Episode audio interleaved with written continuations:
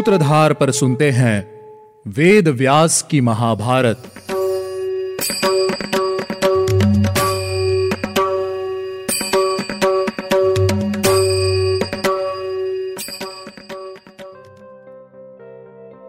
आप सुन रहे हैं सूत्रधार प्रस्तुति वेद व्यास की महाभारत, और मैं हूँ आपके साथ आपकी सूत्रधार मान्या शर्मा।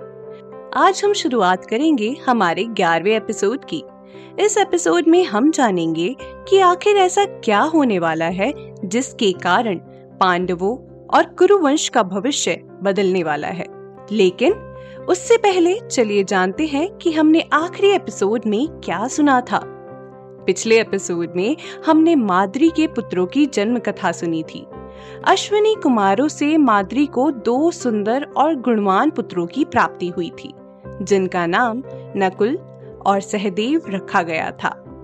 दोनों पुत्रों के जन्म के बाद महाराज पांडु ने दोबारा कुंती को माद्री के गर्भ से संतान उत्पन्न करने के लिए कहा, लेकिन कुंती ने महाराज पांडु को मना कर दिया। अब राजा पांडु के पाँच बलशाली पुत्र हैं, जिनको राजा शुक ने विद्या प्रदान की है। चलिए अब जानते हैं आगे की कथा। महाराज पांडु अपने पाँचों पुत्रों और दोनों पत्नियों के साथ खुशी से समय व्यतीत कर रहे थे। एक दिन की बात है। अर्जुन अब चौदह वर्ष के हो गए थे। इसी उपलक्ष्य में कुंती ब्राह्मण भोज करा रही थी, जिसके कारण वह काफ़ी व्यस्त थी। इसी समय काम से मोहित हुए महाराज पांडु ने माद्री को बुलाया और अपने साथ वन में ले गए। संध्या का समय था। पूरे वन में तरह तरह के फूल और फल लगे हुए थे। वन का वातावरण ऐसा था जो किसी का भी मन मोह ले। वहाँ पलाश, तिलक, आम, चंपा, परिभ्रदक और कई सुंदर वृक्ष और पौधे लगे हुए थे। तरह तरह की नदियाँ, जलाशय भी थे, जहाँ कमल के फूल खिले हुए थे। वहाँ चलती हुई सौंधी सौंधी हवा से पांडु के मन में काम का संचार और बढ़ गया। वे प्रसन्न चित्त होकर वन में विचर रहे थे और माद्री उनके पीछे पीछे थी। माद्री युवा अवस्था से युक्त थी। उनके सौंदर्य को देखकर पांडु उनकी ओर आकर्षित हो गए। माद्री को अकेला पाकर पांडु खुद को रोक नहीं पाए। मानो, वे पूरी तरह से काम के वश में हो गए थे। महाराज पांडु मृग रूपधारी ऋषि का शाप भी भूल गए थे। माद्री को पांडु ने बलपूर्वक पकड़ लिया। माद्री ने खुद को छुड़ाने की बहुत कोशिश की, लेकिन असफल रही। अब मानो, मृग रूपधारी उन ऋषि का शाप सच होने जा रहा था। काम से भरे हुए महाराज अपने अंत को देख नहीं पा रहे थे। अगले ही पल महाराज पांडु का शव धरती पर गिरा हुआ था।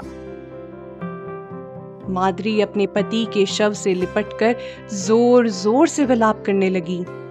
इतने में ही कुंती पुत्रों के साथ वहाँ आ पहुँची।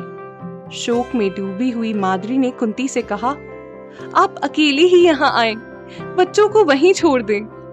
माद्री की बात सुनकर कुंती ने बच्चों को वहीं छोड़ दिया और महाराज पांडु के मृत शव के पास आ गई। पति को मृत देखकर कुंती ज़ोर ज़ोर से विलाप करने लगी। वह कभी राजा के मृत शरीर का आलिंगन करके रोती तो कभी उनके पैर पकड़कर। दुख से व्याकुल कुंती ने माद्री से कहा, माद्री, मैं हमेशा महाराज की रक्षा करती आई हूँ। उन्होंने शाप को भुलाकर तुम्हारे साथ समागम भला कैसे किया? तुम्हें महाराज की रक्षा करनी चाहिए थी। ये तुमने क्या किया? तुम धन्य हो कि महाराज के आखिरी पलों में तुमने उनके दर्शन किए हैं। माधुरी ने कहा, महारानी, मैंने रोते बिलकते महाराज को बार बार रोकने का बहुत प्रयास किया, पर मैं उन्हें रोक नहीं पाई। माद्री की यह बात सुनकर कुंती दुख से भर गई। और जैसे कटा हुआ वृक्ष पृथ्वी पर गिर जाता है, उसी तरह कुंती भी विलाप करते हुए मूर्छित होकर धरती पर गिर गई। महाराज पांडु परलोक को सुधार गए थे, लेकिन महाराज पांडु के मुख पर संतोष और मुस्कुराहट थी। मादरी और कुंती अपने पति के शव से बार बार लिपट कर रोती और शोक मनाती। कुछ ही देर में सभी ऋषि मुनि भी वहाँ पहुँच गए और पांडु को मृत पाकर बहुत दुखी हुए। उन सभी ने दोनों रानियों को समझाने का बहुत प्रयास किया, लेकिन उनका विलाप बंद नहीं हुआ। वहीं दूसरी ओर सभी पांडव अपने पिता के शव को देखकर उनके चरणों को पकड़कर रोने लगे और अपनी शुद्ध बुद्ध खोकर पृथ्वी पर गिर पड़े। महाराज पांडु के क्रियाक्रम का समय आ गया था। कुंती ने कहा, मैं ज्येष्ठ रानी हूँ। मैं अपने पति के साथ सती हो जाऊँगी, यही मेरा धर्म है। माधुरी ने कहा, मैं महाराज के साथ सती हो जाऊँगी क्योंकि महाराज मेरी वजह से परलोक सुधार गए हैं। दोनों रानियों की बातें सुनकर ऋषि मुनियों ने उन्हें समझाया कि उन्हें सती नहीं होना चाहिए। उन्हें अपने पुत्रों का पालन पोषण करना चाहिए। माधुरी ने कुंती से कहा, महारानी मुझे सती होने की आज्ञा दीजिए, क्योंकि मैं कभी भी आपके पुत्रों को अपने पुत्रों के समान स्नेह नहीं दे पाऊँगी। आप मेरे पुत्रों को अपने पुत्रों के समान लाड़, प्यार और स्नेह दीजिएगा। अब आप मुझे आज्ञा दीजिए, मैं अपने पति के साथ स्वर्ग लोक जाना चाहती हूँ। महारानी कुंती, आप धैर्यवान और शक्तिशाली हैं। आप ही इन पांडु पुत्रों का पालन पोषण कर सकती हैं।